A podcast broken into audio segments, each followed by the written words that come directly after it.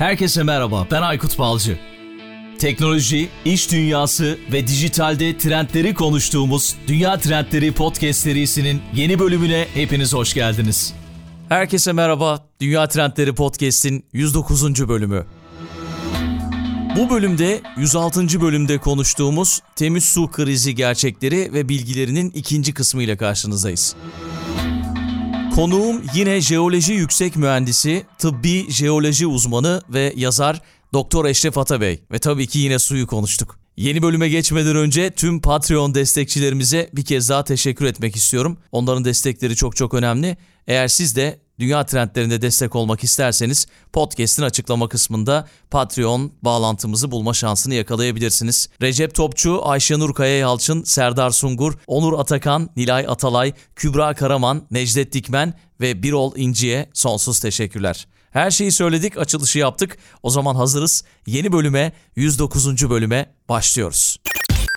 Mesela madenlerden de bahsettiniz. Suyun kirlenmesine sebep olan insan faaliyetlerinden de bahsettiniz. Biraz daha bunlardan bahsedebilir miyiz? Hani farkındalık da dedik. İnsanlar ne gibi faaliyetlerle suyun kirlenmesine sebep oluyorlar? Suyun kirlenmesine neden olan sebepler ihtiyacımız olan suyun büyük bölümü yüzey sularından yani baraj ve göllerden bir kısmı da yer altından sağlıyoruz. Göller ve barajlar canlı hayat için gerekli olan önemli tatlı su kaynakları arasında yer alıyor. Türkiye'de göl ve baraj suları özellikle sanayi ve zirai amaçlı kullanım ve içme ve kullanım suyunun sağlanması için önemli su kaynaklarını oluşturmakta. Bundan dolayı göl ve baraj suların kirlenmesine engel olmak büyük önem taşımakta. Türkiye'de akarsular kadar göller de hızla kirlenmektedir. Sanayi tesislerinin atık suları ve atıkları ile zirai amaçlı kullanılan gübreler ve zirai mücadele ilaçları, ötrafik karakterdeki göllerin azot-fosfor dengesini olumsuz yönde etkiler. Bunun yanı sıra özellikle baraj gölleri yağışlar ile taşınan sedimentle dolmaktadır. Türkiye'nin su kaynaklarının kalitesinin bozulmasının başlıca nedenleri arasında doğal kaynakların aşırı kullanımı, sanayileşme faaliyetlerinin ve kentleşmenin denetimsiz ve düzensiz oluşu, evsel, sanayi ve tarımsal kaynaklı faaliyetler yer almaktadır. Kaynaklar kirlendikten sonra alınacak önlemler daha zordur. Pahalı olmaktadır. Önemli olan daha öncesinde bu önlemi almaktır. Tatlı suyun çoğunluğu insanlar tarafından kirletilmiş durumdadır. Ülkemizde çoğu su kaynakları arsenik, florür, klorür, sülfat, nitrat ve radon gibi element ve bileşiklerle doğal yollar çok dahası her türlü maden pasava atıkları, siyanür bileşikleri, mıcır, taş ocağı, mermer ocakları, çöp atıkları, düzenli depolama alanları, zirai ilaçlama ve gübreleme, jeotermal suların alıcı dere ve nehirlere tarım alanlarına boşaltılması, kömür santralleri, kül atıkları, lağım, kimyasal atıklar, deterjanlar gibi insan aktiviteler sonucu kirlenmektedir. Kirlenmede yeraltı suyunun pompalanması, çölleşme ve barajların büyük rolü bulunmaktadır. Kirlenen suyu temizlemek kirlenmesini engellemekten daha pahalıya gelmektedir. Çünkü kobalt, kurşun, arsenik, civa, krom gibi ağır metallerle kirlenen sular basit arıtma ile temizlenememektedir. İleri derecede biyolojik ve kimyasal arıtma gerekmektedir. Aşırı su pompalanması, erozyon, ormanların yok edilmesi çölleşme nedenidir. 1.4 milyar kişi taze yeraltı suyu ve yerüstü suyunu fazlasıyla kullandığı nehir havzalarında yaşamaktadır. Nehir ve yeraltı sularının gereğinden fazla pompalanması, çekilmesiyle yüzden fazla ülkede çölleşme hızla artmaktadır. Ormanların azalması toprak aşınmasının ana nedendir. Ağaç kökleri suyu tutar ve bu şekilde bölgedeki su havzaları korunmuş olur. Ağaçlar olmazsa su da olmaz. Suyu tutan ormanlar kesildiği takdirde suyun depolanabileceği bir yer kalmaz. Yağmur yağmaya devam ettikçe de yüzeydeki fazlalıkları süpürür gider. Şehirlerde geçirgen toprakların yerini betonlar almıştır. Çevrenizde Almanya'da veya Türkiye'de bunu görmekteyiz. Evet, Çatılar, görüyoruz. otoparklar, konutlar. Yağmur yağdığında su toprağa düşmezse onun yerine toprağa ve kaldırımlara düşerse toprak nemlenemez ve ağaçlar yetişemez. İnsan aktiviteleri sonucu sularımızın kirlenme nedenlerinden biri de barajlar ve hidroelektrik santraller. Bunu belki sorunun bir parçası olarak görmek gerekiyor. Bunu nasıl açıklayabiliriz?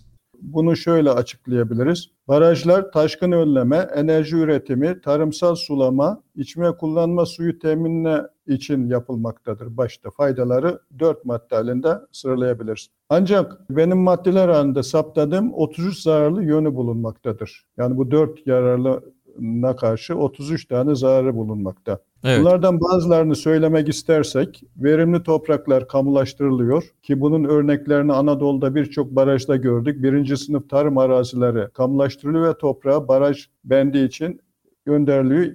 Yerleşim terk edilir, göç başlar. Tüm tarihi kalıntılar baraj suları altında kalır.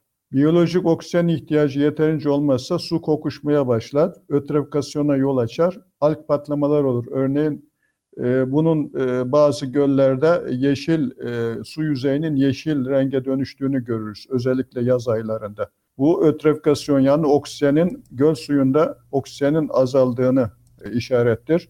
E, bir örnek verecek olursak Marmara Denizi'nde geçtiğimiz aylarda biliyorsun musilaj olayı olmuştu. Evet. Bu da o e, su kütlesinde oksijenin azlığının olduğuna işarettir. Yani başta söylediğim gibi suyun ölmeye başladığını gösterir. Barajların set gerisi kısa sürede sedimentle dolar. Metan gazı oluşmaya başlar. Olası depremde vadideki yerleşimler su altında kalabilir. Fazla yağışlarda baraj yıkılmaları olabilir ki bunun örnekleri yaşıyoruz. Suyun toprağa yayılış ve süzülüşü engellenir. Birçok sulak alan, örneğin göller kurur. Barajlarda suyun buharlaşması 7 kat fazla olur. Barajdaki su kütleleri yazın ısıyı soğurup, kışın ısıyı salarak yörenin iklimini değiştirir, nemini arttırır. Bu da ekolojik dengeyi bozar. Tarımsal sulamada tuzlanma olur. Bunun en iyi örneğini Güney Anadolu projesi Harran Ovası'nda görmekteyiz. Atatürk Barajı'ndan salma suyuyla sulanan tarlalar, pamuk tarlaları aşırı tuzlanmaya yol açmıştır. Yıllardan beri bunun önüne maalesef geçilememiştir. Bu da toprağın çoraklaşmasına, verimsizleşmesine yol açmaktadır. Onun için tarım İlginç. alanları ve şeyler damlama sulama e, yöntemi uygulanmalıdır daha çok. Toprağın nemlik oranı düşer. Kuyuları besleyen suyun miktarı düşer. Balıkların üreme yolu geçişleri engellenir. Birçok balık ve sucul canlı türü yok olur. Suyun kalitesi de düşer. Taşınan besin maddeleri barajlarda tutulduğundan delta ve deniz canlılarına besin maddeleri ulaşamaz. Şöyle düşünün, e, baraj gölü özellikle yaz aylarında gelen e, besin maddeleriyle bitki yaprakları, diğer malzemelerle adeta bir çorbayı andırır. Havanın da sıcak olmasıyla artık su kütlesinde su, oksijen azalmaya başlar ve ötrifikasyona yol açar. Taşkın alanlarındaki kuşlar kaybolur, ıslak alan, orman, tarım arazisi kayıp verir. Türkiye'de 1954-2000 yılları arasında 276 adet baraj yapılmış. 2002 ile 2017 yılları arasında 451 adet tamamlanmış. Planlama proje inşaat aşamasında 727 adet baraj 2018-2023 yılları arasında tamamlanacak olup bu sayı 2023 yılında 1454'e yükselecektir. Bu anlamda iklim değişikliğinin su kaynaklarına etkisi tabii e, bulunmakta. Bununla ilgili birkaç söz söylemek gerekirse, atmosferdeki karbondioksit ve metan gibi sera gazları aynı seraların üstlerinin camla örtülme nedeninde olduğu gibi bir etki göstererek ısının atmosfer dışına çıkmaması sonucu iklimsel değişikliğe yol açmaktadır. Burada bu karbondioksit ve metan gazı ile ilgili kısa bir bilgi vermek istiyorum. Evet. Karbondioksit gazı 3 milyar ton şey fazlalığı var şu anda karbondioksit fazlalığı var. Yani emilen okyanuslarda ve diğer karalarda emilen karbondioksitten fazla salınan karbondioksit 107 milyar metreküp 3 milyar ton fazlalık olduğu bilinmekte. E, metan gazı daha fazla etkili sera etkisi konusunda karbondioksite göre. Özellikle Rusya'daki, Sibirya'daki donmuş bataklıklar altında 70 milyar metreküp metan gazı bulunmakta. Eğer bu küresel ısınmayla bu açığa çıkarsa dünyanın sonunu getirecek unsur olarak görülmekte bu metan gazı. Bu metan üretiminde çiftlik hayvanların etkili olduğu e, biliniyor. Özellikle ineklerin, domuzların. Bununla ilgili de dünyada bazı ülkelerde çalışmalar yapılmaktadır. %10 metan gazın salımından çiftlik hayvanların sorumlu olduğu belirtiliyor. İklim değişikliği kışın havaların fazla sıcak ve nemli olması, yazın yüksek sıcakların gecikmesi, yağışların azalması ve ani ve ya- yoğun yağışların olması gibi sonuçları olmaktadır. Kutuplardaki buzların erimesi, deniz seviyesinin yükselmesi, tatlı su kaynaklarının azalması, tarımsal ve hayvansal gıda üretimi koşullarındaki azalma yönündeki değişikliklerin insan ve diğer canlıların yaşamını olumsuz yönde etkileyeceği hatta etkilediği bir gerçektir. Bugünün dünyası kirlilik, iklim değişikliği, çölleşme ve biyoçeşitliliğin azalması gibi derin ekolojik sorunları gözle görür hale gelmiştir. İklim değişikliği çağın en büyük çevresel, sosyal ve ekonomik tehditlerinden biri olarak görülmektedir. IPCC raporu ilk parçası iklim değişikliğinin gerçek olduğu ve bunun %95 gibi yüksek bir oranla insan faaliyetler sonucunda oluştuğunu gözler önüne sermektedir. Birleşmiş Milletler raporuna göre iklim değişikliği sebebiyle çok büyük kitlesel nüfus hareketleri gerçekleşecektir. 2050 yılında deniz seviyesinin yükselmesi, kuraklık, sel ve taşkınlar gibi sebeplerden 200 milyon insan yaşadıkları yerleri terk ederek göç etmek zorunda kalacak. Bunu şöyle de açıklayabiliriz. Örneğin iklim değişikliği gittikçe kuzeye doğru kayacak. Isınan iklim kuzeye doğru kayacak.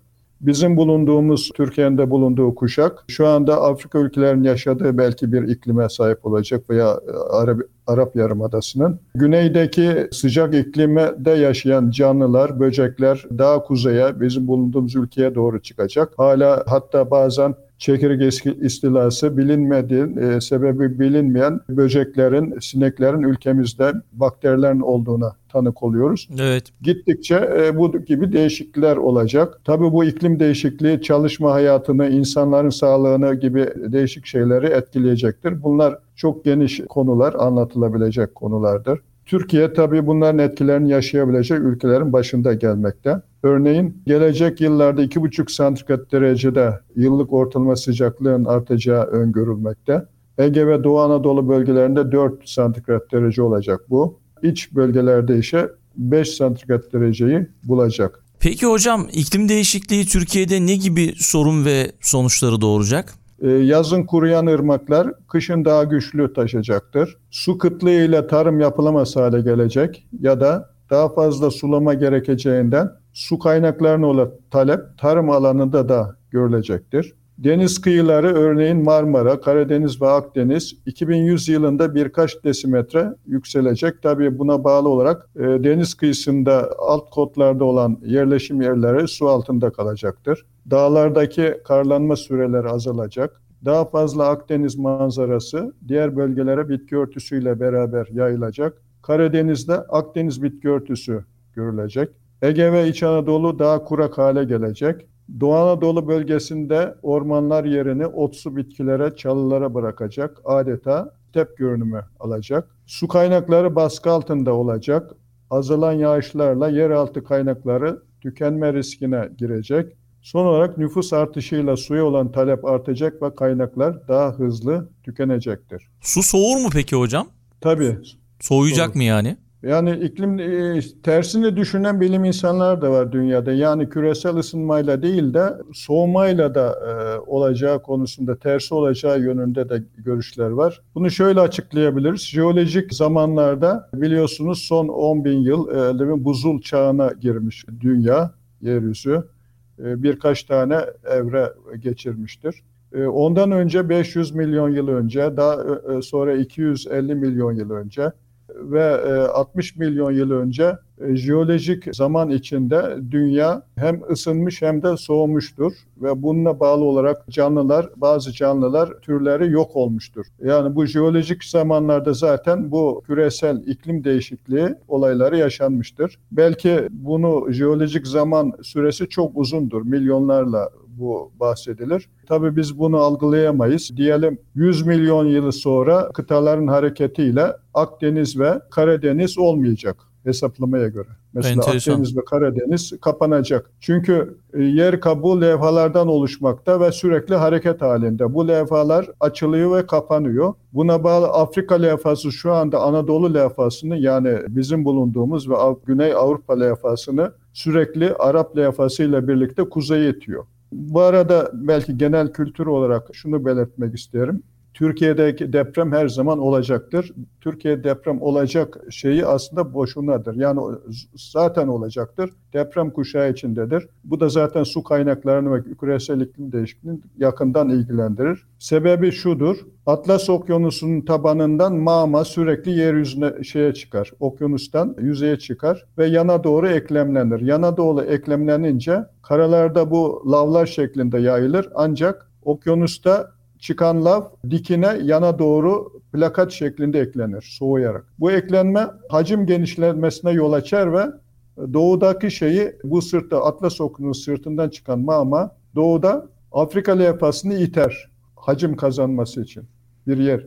Evet. Yılda 2-4 santim iter. Afrika levhası da kuzeydeki Anadolu ve Arap levhasını kuzeye iter. Anadolu levhası da kuzeyden Rusya levhası engel olur ve Anadolu levhası batıya doğru kaçar. Kuzey Anadolu ve Batı Doğu Anadolu fayları bu şekilde oluşur. Bu hareket yılda 2-4 santim devam etmektedir batıya kaçışı Anadolu levhasının ve Afrika levhasının Asya levhasında bu sıkışması ve torusların yükselmesi neticesinde gittikçe yaklaşmaktadır. Hesaba göre 100 milyon yıl sonra Akdeniz ve Karadeniz kara haline gelecektir.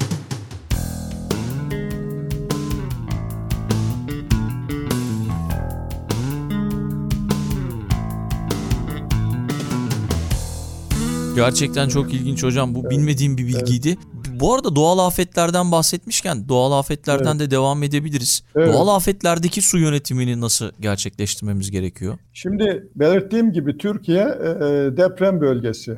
Yani deprem kuşağı Alp Himalaya kuşağı üzerinde yer almaktadır. Sürekli deprem e, zaten oluyor küçük ölçekte. Zaman zaman da suskun olan yerlerde büyük ölçekli de olabilmektedir. Peki bu arada biz ne yapacağız? Yapıları güçlendirmekten ona göre planlama yapmanın yanında bir de afetlerde su yönetimini nasıl yapacağız? Bunu da bilmemiz gerekiyor. Afetlerde en büyük etkilerden birisi doğal yapının bozulması ile birlikte su kaynakları ve şebeke sistemleri bozulur.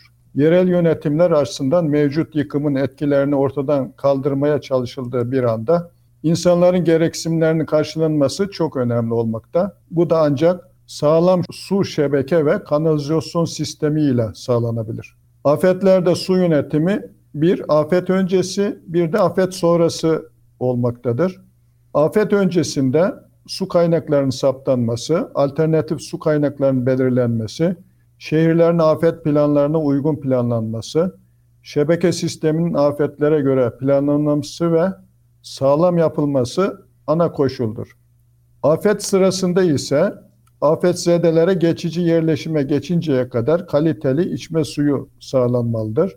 Bu kapsamda ılıman mevsimlerde kişi başına günde 3 litre, sıcak mevsimlerde ise yaz aylarında kişi başına günde 6 litre güvenli içme suyu verilmelidir.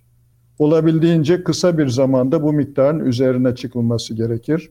Geçici yerleşimle birlikte ve fazla zaman geçirmeden kişi başına günde 15 ile 40 litre arasında içme ve kullanma suyu temin edilmelidir. Anladım.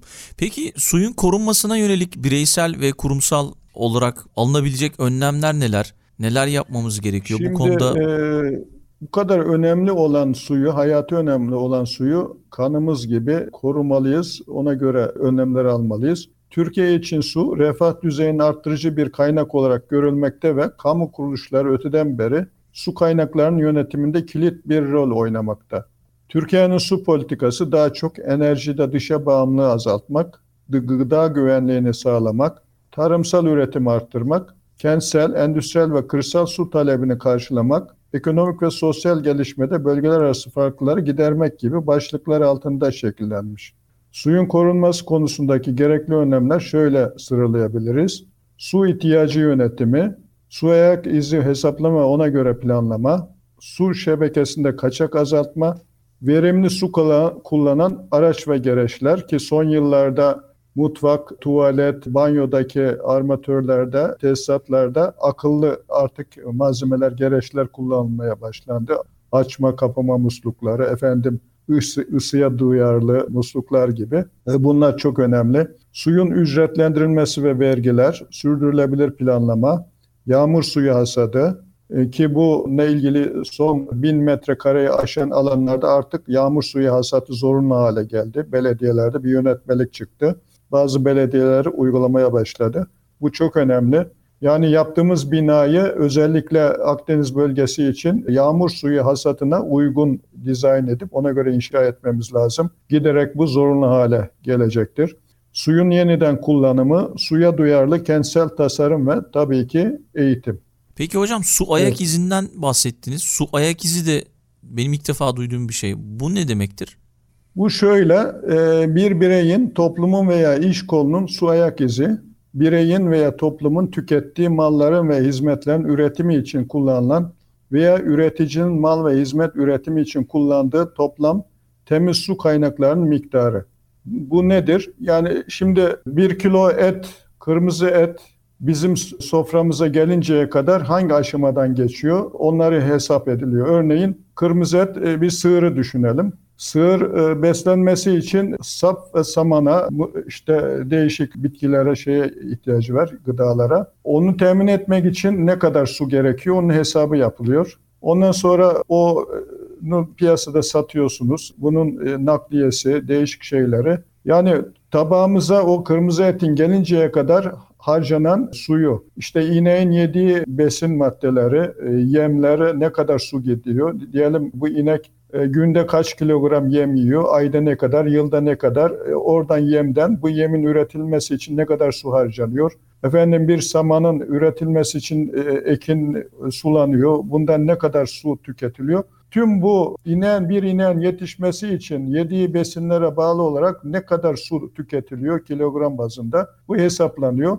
Soframıza gelinceye kadar bu toplam olarak hesaplanıyor. Bu- Buna su ayak izi deniyor. O zaman bunu tüm e, mallarda ve hizmetlerde şey yapabiliriz. Bir çikolatanın yediğimiz bir çikolata biz gelinceye kadar ne kadar su kullanıyor bunları hesap ediliyor. Bunlar kalem kalem hesap edilip bunlardan işte ihracat yaptığımız zaman ihracat edilen bir maldan ne kadar su tüketiliyor? E, Gene ithal edilen bir malda yurt içinde ne kadar su tüketiliyor? Bunlar tek tek hesap ediliyor. Bu hesaptan yola çıkarak planlama yapılıyor. Yani biz e, bir belediye olarak ya da bir kurum olarak ne kadar suya ihtiyacımız var? Diyelim 10 yıl sonra, 20 yıl sonra bu şekilde kalem kalem bunlar hesap ediliyor ve su harcamamız ve planlamamız buna göre yapılıyor. Geleceğe yönelik kestirimler. Su ayak izinin kaç kategorisi var? Yeşil, mavi ve bir de gri olmak üzere üç şeyi var, e, kategorisi var. Yeşil su ayak izi dediğimiz yağmur suyunu belirtiyor. Yani bir mısır tarlası yağmur suyu ne kadar yağmur suyu mesela e, harcıyor. Bu hesaplanıyor. Mavi mevcut olan yeraltı su kaynaklarını, gölleri anlatıyor. Buralardan ne kadar su harcanıyor bunu görüyoruz. Gri ise e, bu kullanılan sudan sonra çıkan su yani kirli suyu kapsıyor. Yani bu ne kadar kullandıktan sonra ne kadar kirli su açığa çıkıyor. Bunun hesaplaması. E, yeşil ve mavi renkler su tüketimini, gri su ise su üzerinde kirliliği anlatıyor bu anlamda. Bu su ayak izine mesela bazı örnekler verelim bu açıklamadan Olur. sonra. Mesela bir porsiyon kırmızı et 200 gram soframıza gelen bu kırmızı etin 3100 litre su harcanıyor. Bak 200 gram kırmızı et için 3100 litre. Evet. Bir porsiyon beyaz et için 200 gram gene 780 litre. Bir dilim ekmek 30 gram 40 litre su harcıyoruz. Bak bir dilim ekmek için 40 litre su harcanıyor. İnanılmaz. Bir bardak kahve için karton bardakta 208 litre. Bir bardak çay için 30 litre. Bir bardak süt için 200 litre. Bir porsiyon pilav için 150. Bir adet küp şeker için 7,5 litre. Bak bir tane küp şeker için 7 litre su harcanıyor. Peynir için bir porsiyon 375. Bir patates cipsi için 200 gram 185. Bir hamburger için 2400 litre. Düşünebiliyor musunuz? Bir hamburger yediniz 2400 litre su harcamış oluyorsunuz. Yani bu görünmeyen bir şey.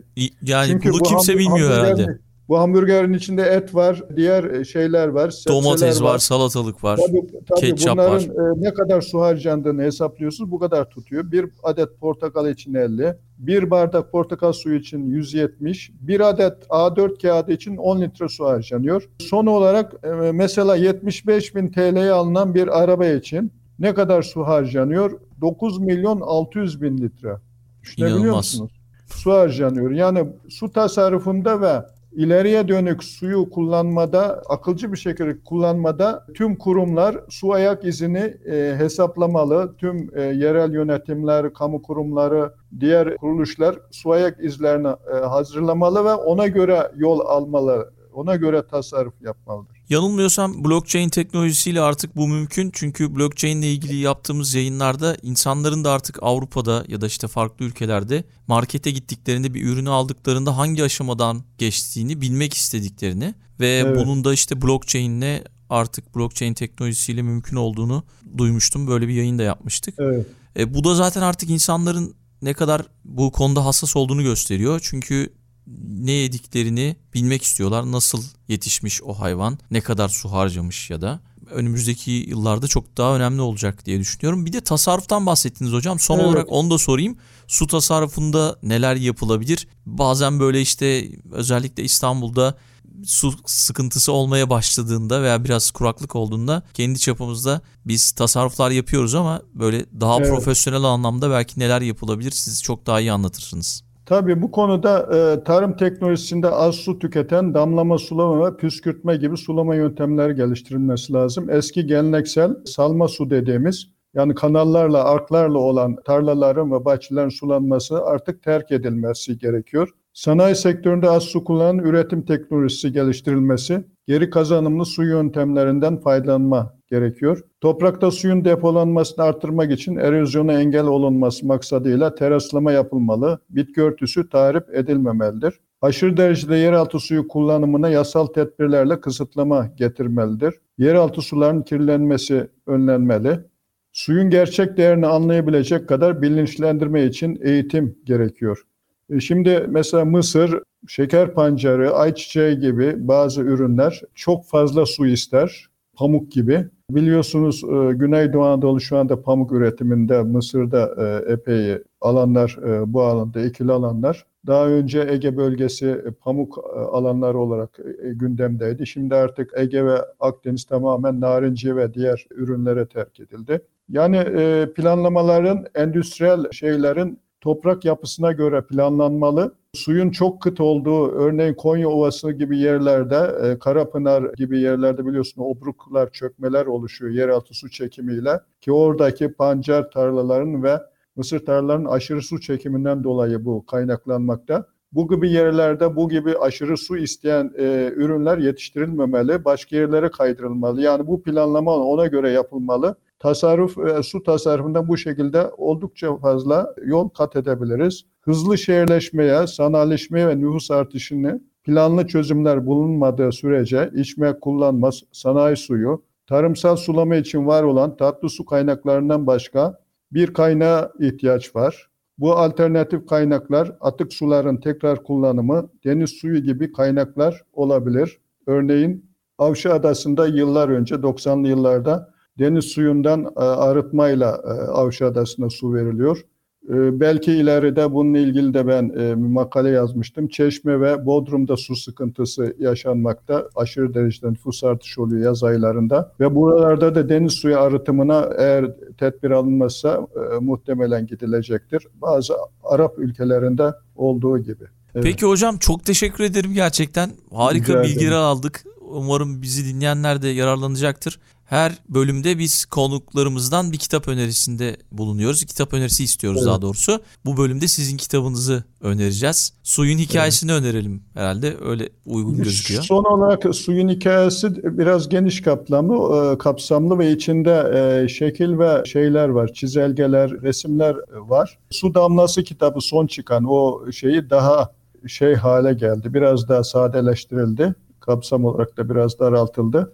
E, İkisi de aynı ama Suyun Hikayesi kitabı çok geniş kapsamda, biraz ayrıntıda. Ayrıntı önereceksek Suyun Hikayesi daha şey özet ya da Akademik daha, olmayan bir dil olursa o da akademik ama daha şey sadeleştirilmiş e, revize, revize edilmiş daha son baskı olduğu için Su Damlası kitabı. Suyun Hikayesi kitabı 2018 baskı Asi kitaptan İstanbul Asi Tamam. kitaptan. Su Damlası kitabı da e, Sarmal Kitap Evi'nden yayınlandı 2021 yılında Haziran ayında. Gene o internette bu kitap yurduna girildiği zaman internetten kitap yurdu.com.tr orada zaten bu kitaplar var. Suyla Tamam. ilgili bu iki kitap var zaten. Ben de zaten Yani podcast'te paylaşacağım.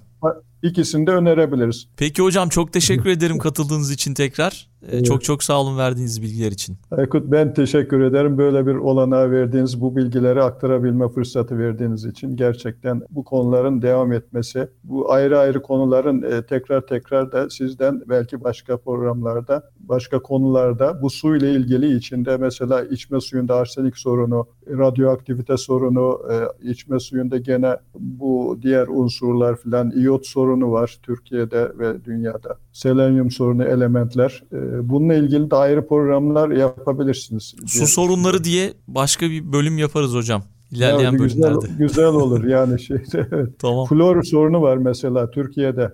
E, şu anda gerçekten büyük bir halk sağlığı sorunu. içme sularında flor sorunu. Çoğu yerde içme sularında bu aşırı flordan dolayı iskelet florozu ve diş florozu yapıyor. İnsanlar bu yolda hastalanıp ölüyor. Gene arsenikli su konusunda Nevşehir Havzası, Batı Anadolu Emet Havzası arsenikli su içiyor. En fazla arsenikli su tüketen Nevşehir şu anda. Bütün köylerinde 100 mikrogram üzerinde su tüketen yerler var. Kanser riskiyle baş başa Bununla ilgili söylenecek çok şey var. Ben e, videolarda şeyde anlatıyorum ama gene radyoaktifite ile ilgili, suyun kalitesiyle ilgili, iyot sorunu, insanların cüce olması ya da çocukların geri zekalı, e, yetersiz geri zekalı olmasının nedenleri arasında iyot bilimsel olarak bir açıklanmış biliyorsun. Bu da ülkemizde sorunları arasında. Bununla ilgili de ayrı bir şey yapılabilir diye Evet.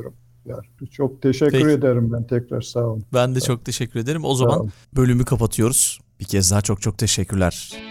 Dünya Trendleri Podcast serisinin bu bölümünün sonuna geldik. www.dünyatrendleri.com Twitter'da @dünyatrendleri, Instagram'da dünya.trendleri adreslerinden Dünya Trendleri Podcast'i takip edebilirsiniz.